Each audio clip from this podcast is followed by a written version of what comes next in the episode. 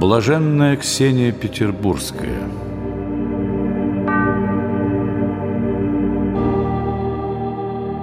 Ксения Петербургская. Какие только эпитеты не сопровождают ее имя. И юродивая, и святая, и скорая помощница, и блаженная.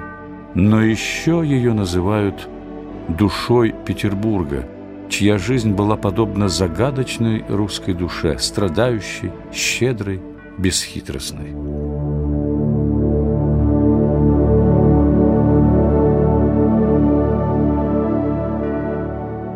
Родилась Ксения в начале XVIII века в семье благородных и богатых родителей.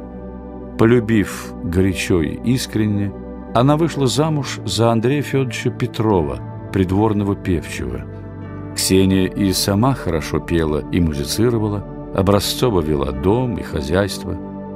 Брак был счастливым, но недолгим. Ей было только 26 лет, когда Андрей Федорович внезапно скончался. Эта неожиданная смерть горячо любимого мужа, в котором была вся цель, весь интерес ее к жизни, ясно показали Ксении, как непрочно и суетно земное счастье. Ксения остается одна со своим горем. Как жить, когда умирает любовь? Истинная любовь сродни безумию, и для ее окружения Ксения становится безумной. Она уходит из дому, надев мундир любимого мужа и повторяя. «Нет больше Ксенюшки, умерла, жалко». Себя же просила называть Андреем Федоровичем. Раздав все имущество бедным, Ксения завещала свой дом знакомой девушке-беспреданнице. Та, узнав, упала перед Ксенией на колени. «Где ж ты будешь жить, благодетельница?»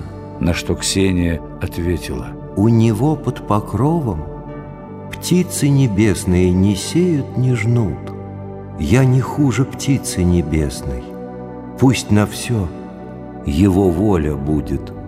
Удивленные родственники кинулись за помощью к царским чиновникам, чтобы те установили ее слабоумие и запретили распоряжаться имуществом. Однако те, побеседовав с вдовой, пришли к обратному выводу.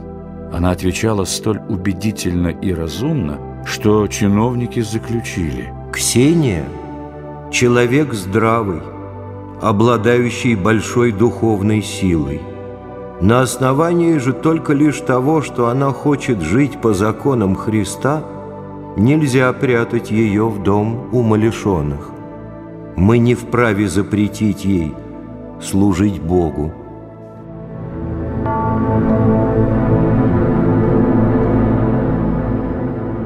Так, освободившись от всех земных попечений, Ксения избрала для себя тяжелый путь юродства – Христа ради.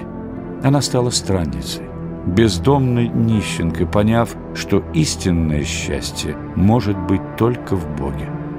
Окрестный народ стекался поглазеть на помешанную. Качали головами, сокрушались, а после привыкли. И даже улицу, где жила Ксения, прозвали улицей Андрея Петровича, как она сама себя величала.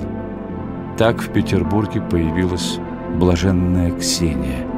Речи ее были путаны и неразборчивы, и поначалу к словам блаженной особо не прислушивались, лишь жалели ее.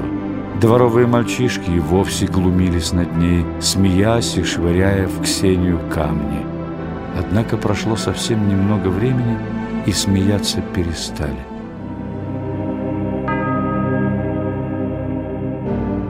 Как-то раз явилась Ксения к той самой девице, которая подарила дом, и говорит, «Вот ты тут сидишь да чулки штопаешь, а не знаешь, что Бог послал тебе сына. Иди скорей на Смоленское кладбище, он тебя там дожидается». И так она это сказала, что та, давно и тщетно мечтавшая о ребенке, бросила все дела – и побежала на кладбище. Оказывается, прямо у кладбищенских ворот извозчик сбил беременную женщину, которая тут же родила мальчика, а сама скончалась.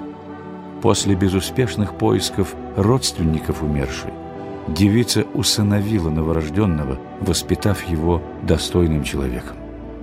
После этого случая за блаженной стали особо следить и примечать, что, например, милостыню Ксения берет не у всякого, но исключительно у людей порядочных и сердечных, а от нечестных и лицемеров бегает. Мало-помалу к странностям блаженной привыкли. Ей стали предлагать теплую одежду и деньги, но Ксения ни на что не соглашалась променять свои лохмотья. Казалось, что она радуется своей нищете.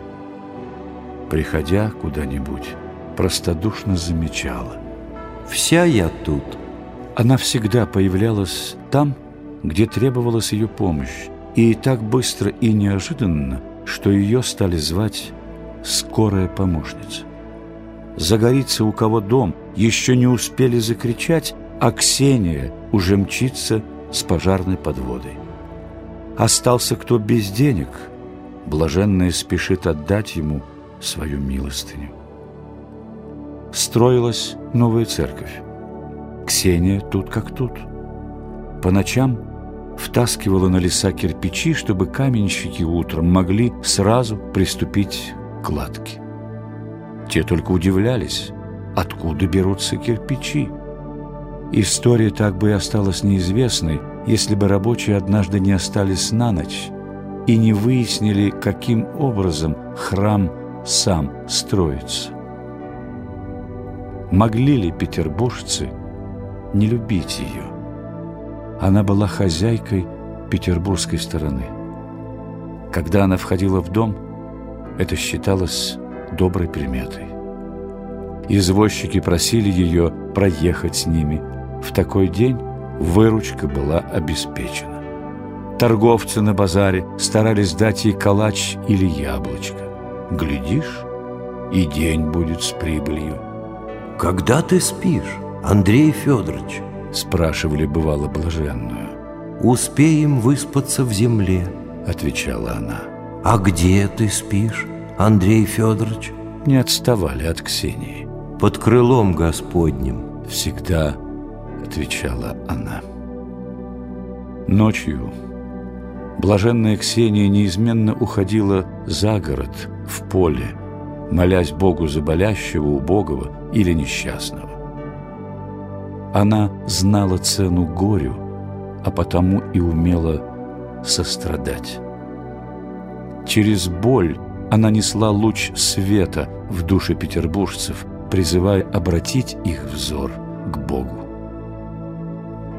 Целых 45 лет жила Ксения после смерти своего мужа в постоянной готовности оказать добро всем и каждому.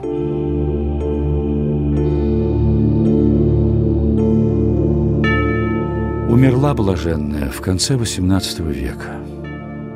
На ее могиле положили плиту с надписью, которую завещала сама Ксения. «Кто меня знал, да помянет мою душу для спасения своей души.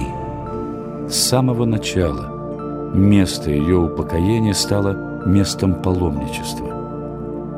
Могильную плиту вскоре разобрали по кусочкам, как и вторую, положенную на месте первой. Всякий хотел унести с собой хоть маленькую частичку со святого места, оставляя на могиле деньги – на эти народные средства над ее могилой была построена часовня.